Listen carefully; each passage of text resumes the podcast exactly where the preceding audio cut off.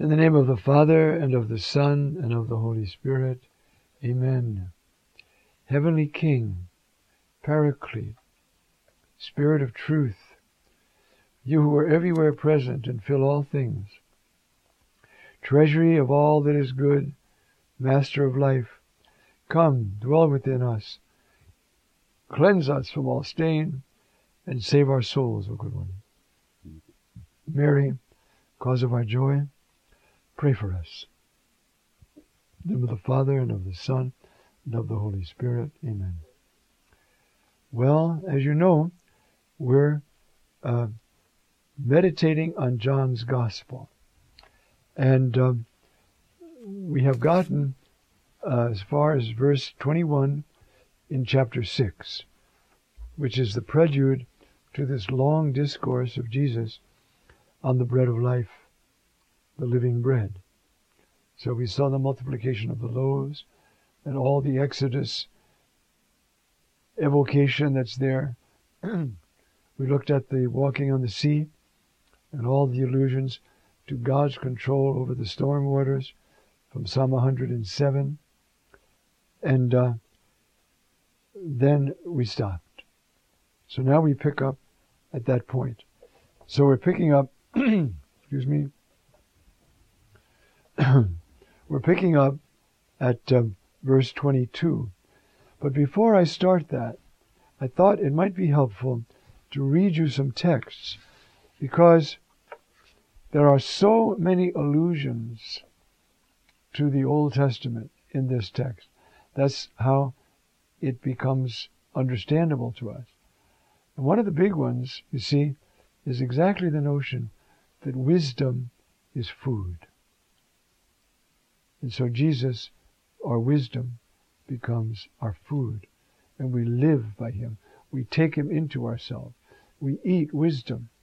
And we do it even physically in the Eucharist.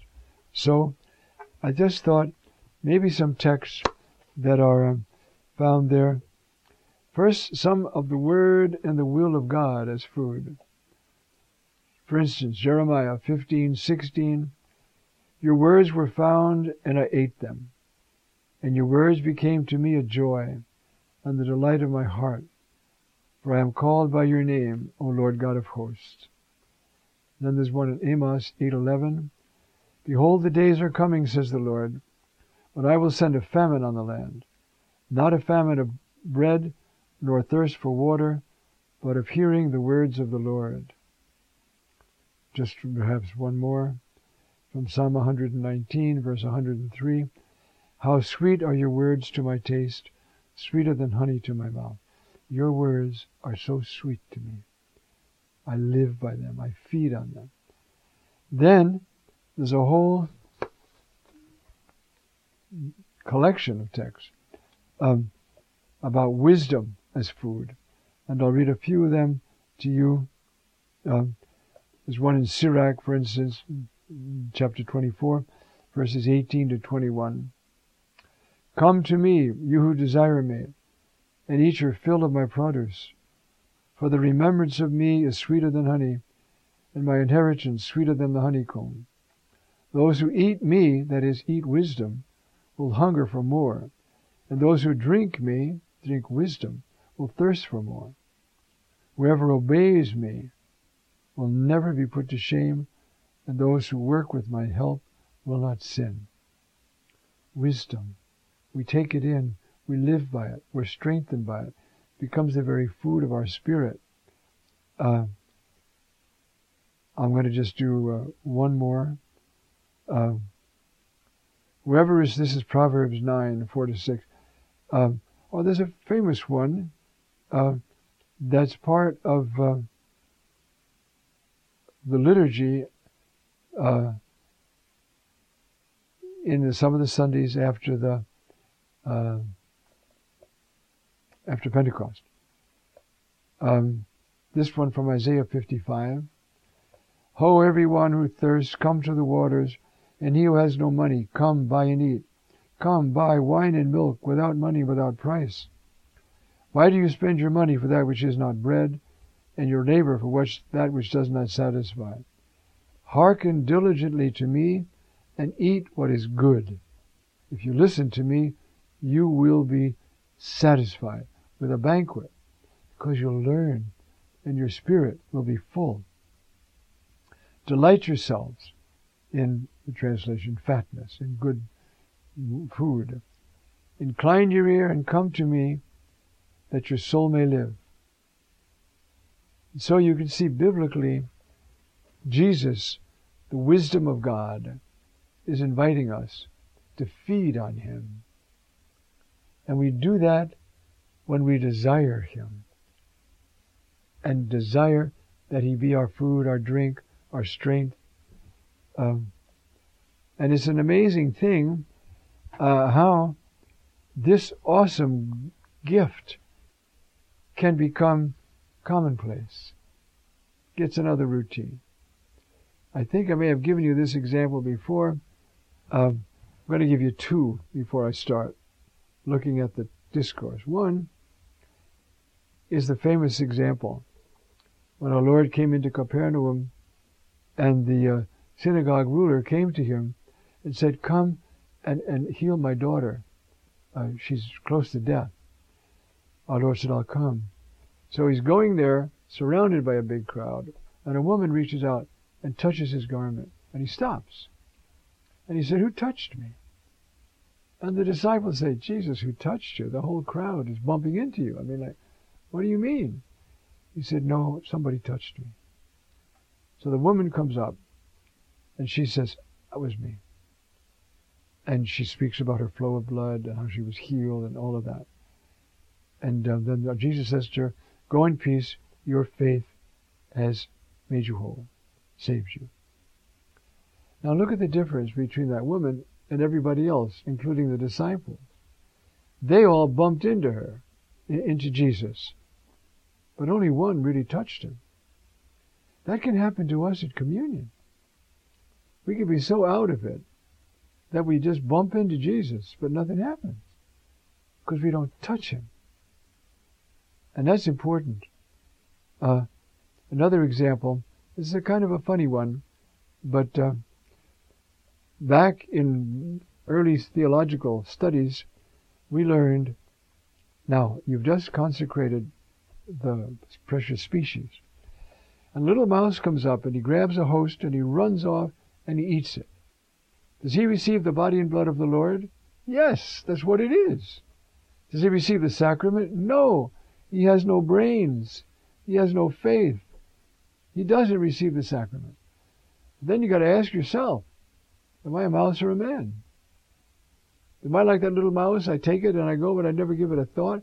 Or do I worship and adore Jesus and, and thank Him for coming into me and thank Him for this presence and this promise of immortality?